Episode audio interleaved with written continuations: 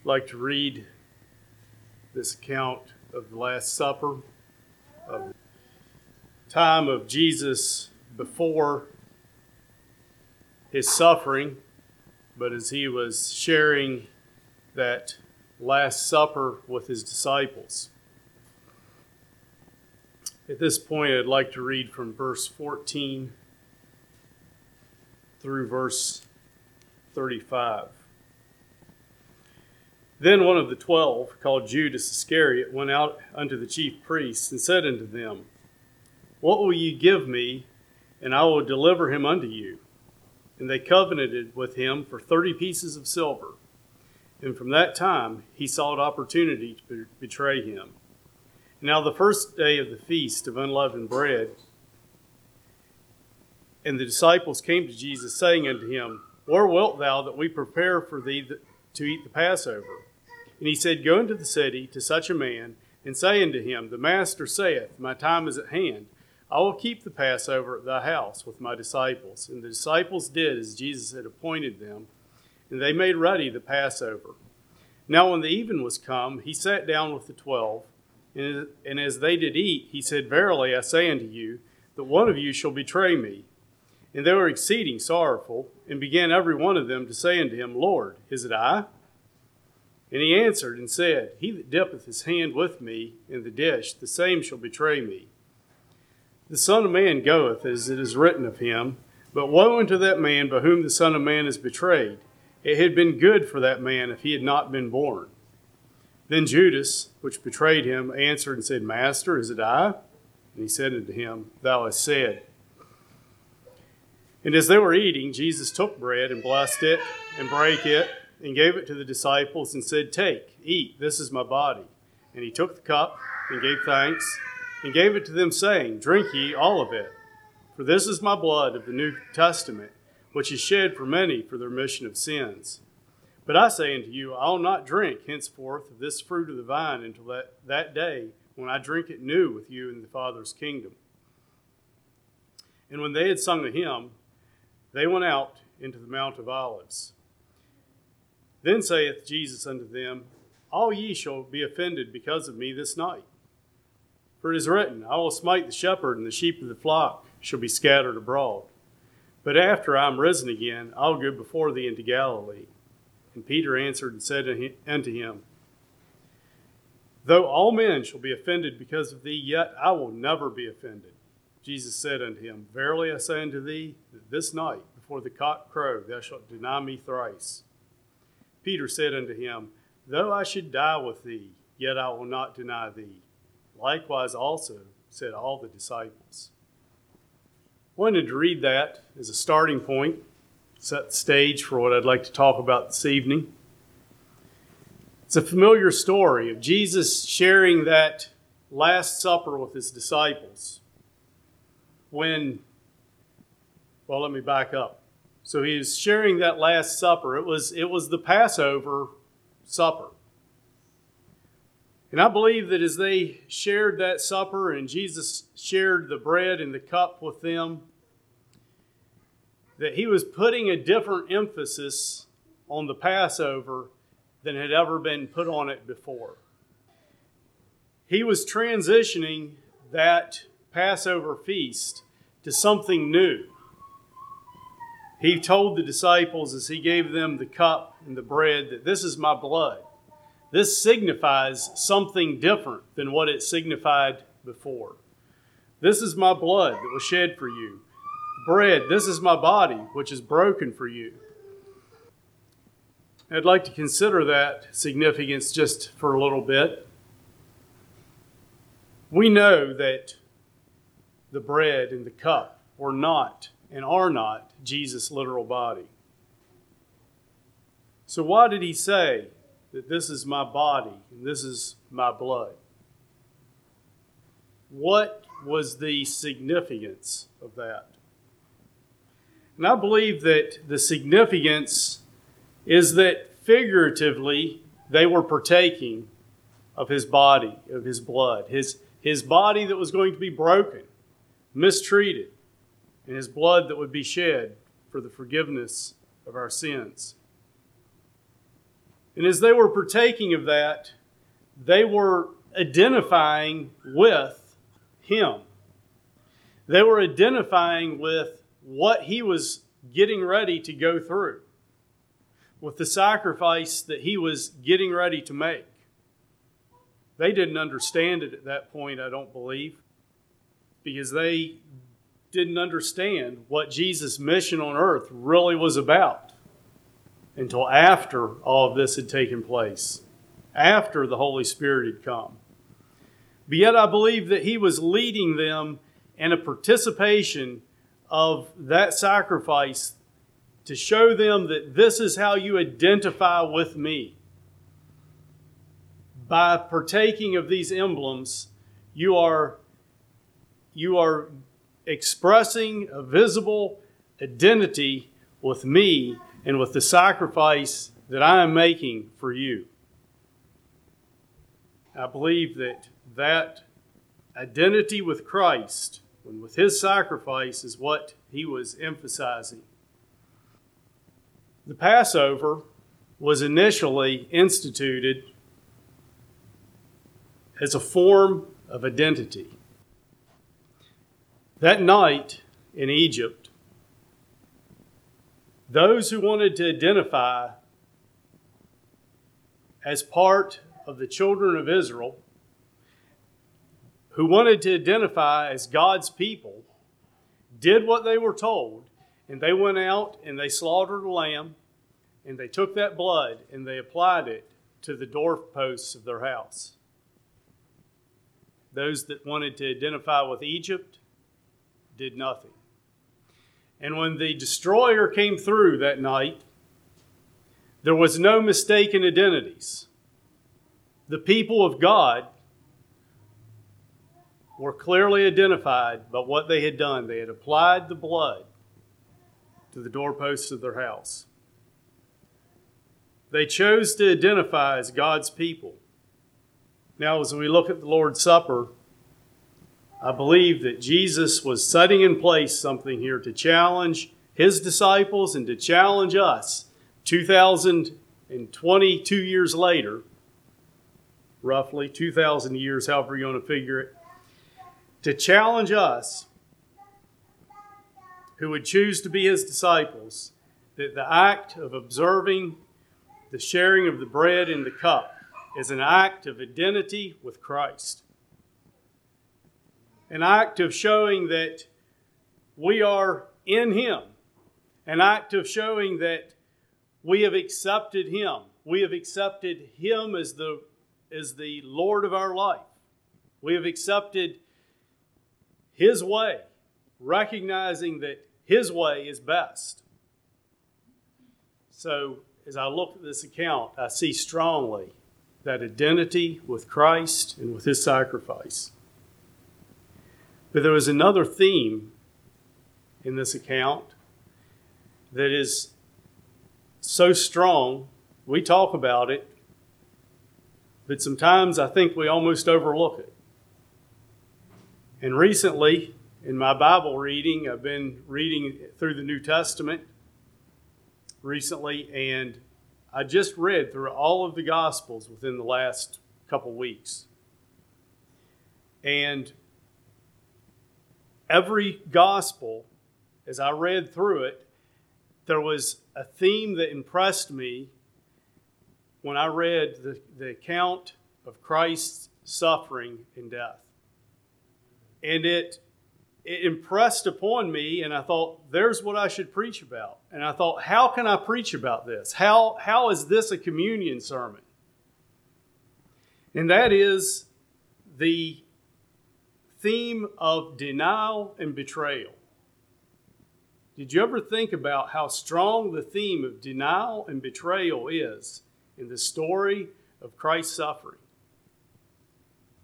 I struggled with how that could be a communion message, until I looked at this and I saw that the partaking of the Lord's Supper is an identity with him. That is the opposite of denial and betrayal. I want us to consider the denial and the betrayal of Jesus and pull some lessons out for us today. First of all, it's in the verses we just read, we see Judas betraying his Lord. Judas was one of the twelve, one of those that Claire talked about, that Jesus handpicked to have close fellowship with him during his ministry here on earth.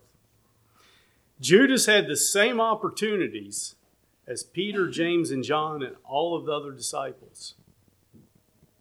Yet he chose a different direction. And I don't think, as I said, that any of the disciples had an understanding of Jesus' true mission on earth, because they didn't understand and comprehend the spiritual nature of his work. And so we don't understand what Judas understood of Jesus, and we don't understand the reasoning behind his actions. We look at that account and we say, why? Why would Judas betray his Lord, his friend, his teacher? But it seems that Judas may have been driven by greed. We do have a window into Judas' heart. John twelve, verses four through six says, "Then saith one of his disciples, Judas Iscariot, Simon's son, which should betray him, why was not this ointment sold for three hundred pence and given to the poor? This he said, not that he cared for the poor, but because he was a thief and had the bag and bare what was put therein." And that word "bare" what was put therein doesn't mean he carried it. It means that he helped himself to what was put there. See, it says, because he was a thief. Judas had a love for money that caused him to do unscrupulous things. And I believe that that is the reason that Judas denied his Lord. There was a financial gain in it. He got thirty pieces of silver, and I'm guessing that wasn't just a ten dollar bill. I'm guessing that was a significant amount of money at that time. For financial gain, Judas denied the one who was going to suffer and die for his sins. So think about identity. Who was Judas, or what was Judas choosing to identify with? Rather than identifying with his Lord, he was making a choice to identify with the riches of the world, rather than the one that had come to give him true riches, the one who was here to offer him new life, the one that was here to offer him freedom from that bondage.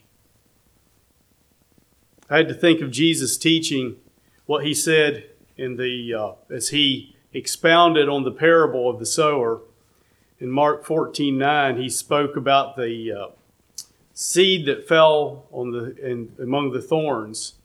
And he said, "And the cares of this world and the deceitfulness of riches and the lust of other things, entering in, choke the word, and it become unfruitful." Jesus said there, and Judas probably heard those words spoken, that the material things of this life, the lust for the material things and the lust for, for, for money and possessions, will choke out your spiritual life. And we know the verse in First Timothy, I believe it's First Timothy six nine, that they will, that will be rich fall into temptation and a snare and into, into many foolish and hurtful lusts, which drown men in destruction and perdition. That was written after Judas' time, but it's a principle that's true. And I believe that that's what we see playing out in Judas' life. See, the wealth and material things of this world can be a pleasant poison that we gladly partake of until it slowly chokes out our spiritual life. And I think that's what happened to Judas. He chose to identify with, with, with money, with riches and pleasures of the world, rather than the spiritual riches that Jesus was offering, that Jesus was getting ready to sacrifice his life for. He chose an identity that led him away from the true life in Christ. I also wanted to consider Jesus in the garden. You can turn over, turn to uh, Matthew twenty-six. I'd like to read a few verses continuing where we stopped. Then cometh Jesus with them into a place called Gethsemane, and, and saith unto the disciples, Sit ye here, while I go and pray yonder. And he took with him Peter and the two sons of Zebedee, and began to be sorrowful and very heavy. Then saith he unto them, My soul is exceeding sorrowful, even unto death. Tarry ye here and watch with me. And he went a little further and fell on his face and prayed, saying, O my Father, if it be possible, let this cup pass from me. Nevertheless, not as I will, but as thou wilt. And he cometh unto the disciples, and findeth them asleep, and saith unto Peter, What? Could you not watch with me one hour? Watch and pray that ye enter not into temptation. The spirit indeed is, is willing, but the flesh is weak. And he went away the second time, and prayed, saying, O my Father, if this cup may not pass away from me, except I drink it, thy will be done. And he came and found them asleep again, and their eyes were heavy. And he left them and went away again and prayed the third time, saying the same words. Then cometh he to his disciples and saith unto them, Sleep on now, and take your rest. Behold, the hour is at hand, and the Son of Man is betrayed into the hands of sinners. Jesus was facing, I believe, one of the most difficult and trying moments of his life. We talk about his temptation at the beginning of his ministry. And I believe that was a trying time. But I think that here, as he faced suffering and death and rejection, I think what he wrestled with was probably one of the most intense struggles that Jesus had in, the, in human flesh. And he, we see that he desired that his disciples would pray with him. In verse forty and forty-one, we see him encouraging his disciples to pray that they would not fall into temptation. And I believe he was concerned for them, but I believe he as well wanted their support. I think he wanted his closest friends to be around him, to be supporting him, to know that they were seeking God during this trying and difficult time. Yet at that critical moment, the fleshly desire for rest won out over the commitment that they had to their Lord and their desire to be true to Him. Do you think that it would have made a difference in their, in their denial of Him later if they had watched and prayed with Him that hour? I believe it could have. But yet, while their Lord and Master went through an intense spiritual battle, they slept. And we often don't maybe talk about that as, as denying the Lord, but yet, in a way it is, because they left Him alone at His time of need. So, after that time of prayer, things begin to happen. Judas appeared in the garden with a band of men. They came to arrest Jesus. And at that moment, Peter at least seemed very ready to identify with his Lord, because Peter got out his sword and he took a swipe at the high priest's servant, took off his ear, and he was ready to defend his Lord. But you know, that determination to identify with Christ and to defend Him at any cost, how long did that last? We're told in Mark fourteen, verse fifty, and they all forsook Him and fled. I don't know how long that, that moment in the garden of Jesus' arrest took, but personally, I don't think it took an hour. I th- think it took five or ten minutes maybe, and all of Jesus' disciples fled. What did we read earlier in uh, Matthew twenty-six? Peter said, Even if I have to die, I won't deny you. And was it just Peter? No. It says that they all said the same thing. At this point, Judas probably had already went out. There was eleven men saying, "We'll die with you tonight if we have to." And here, mere maybe hours later, they all forsook him and fled, rather than to choose to identify with their Lord and Savior. And that wasn't the last time Jesus was denied. Matthew twenty-six, sixty-nine through seventy-five.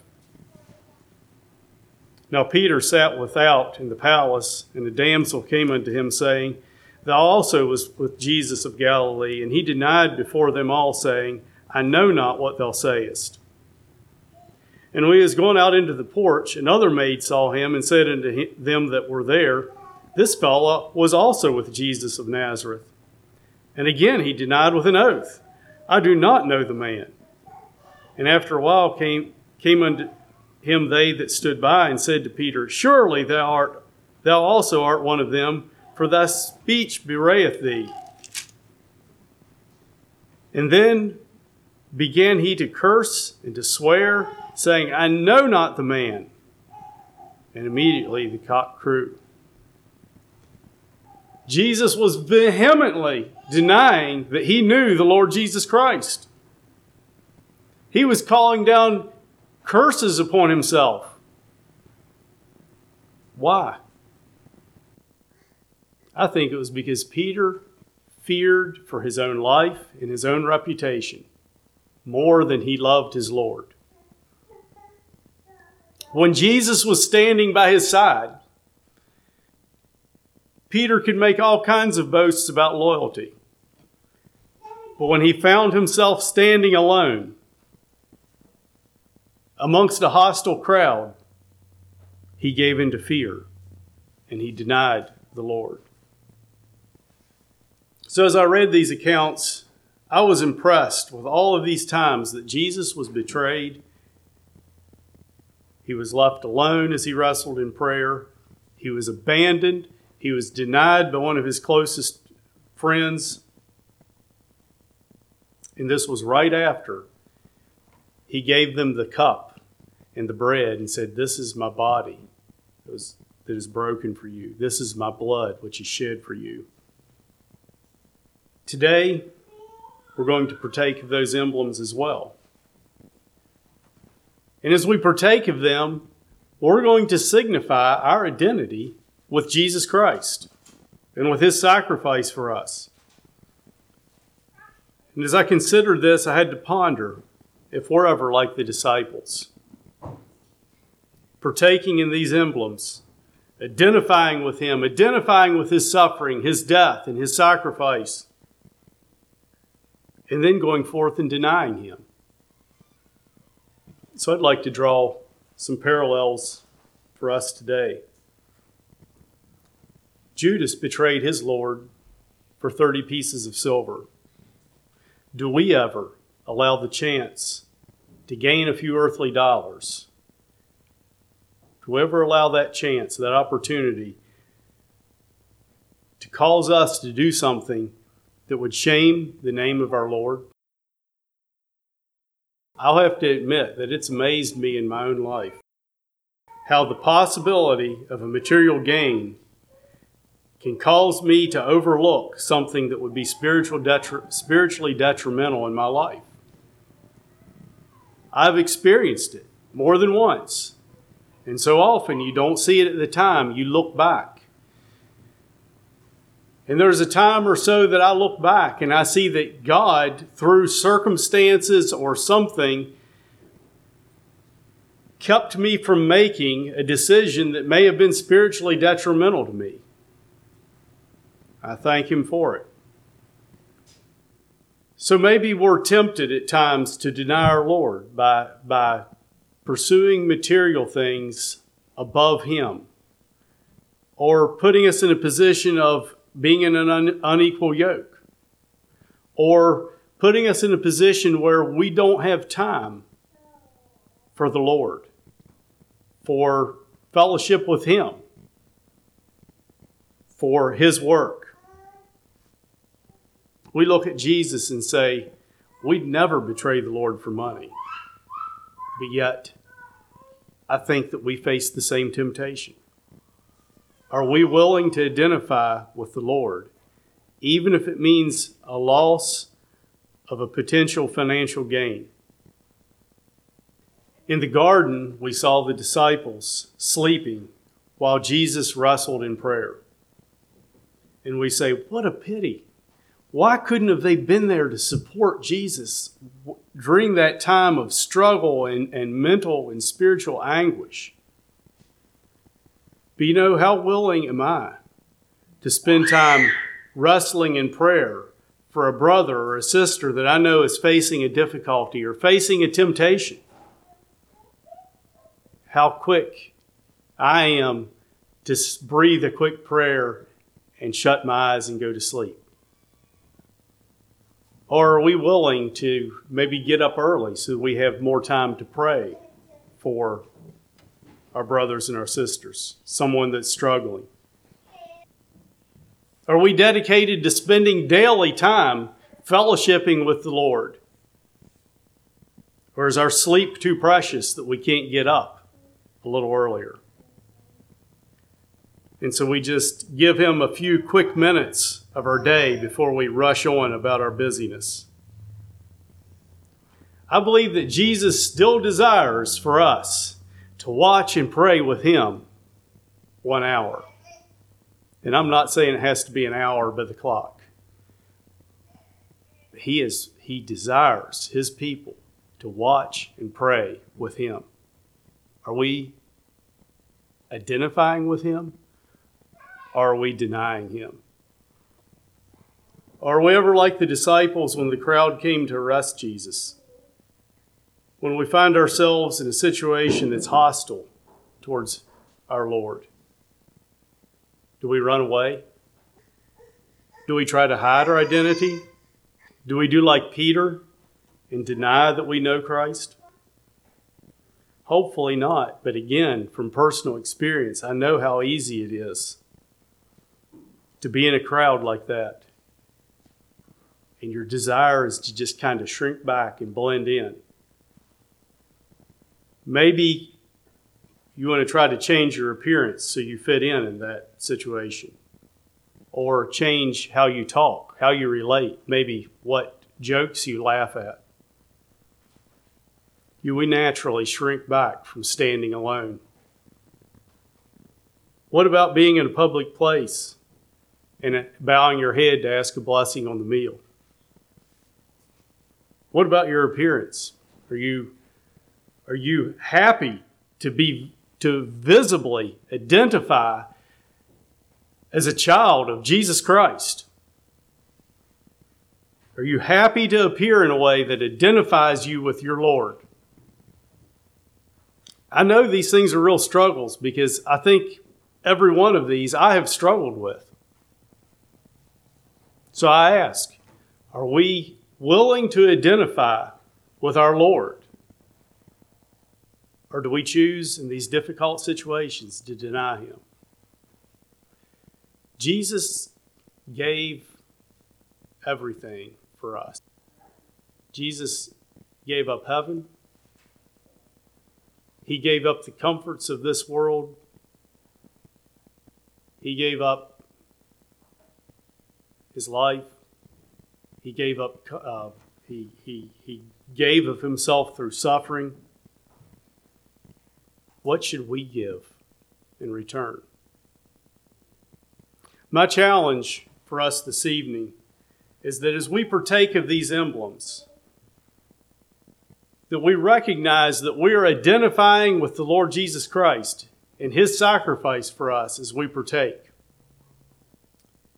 But let's not let our identity with Him stop when we walk out of these doors. But rather, let's go forth from this service reminded and strengthened to be glad, to be ready, to be willing to identify with Him. When we think of all that He's done for us, shouldn't we be more than happy to identify with Him? Through Him we have forgiveness of sins.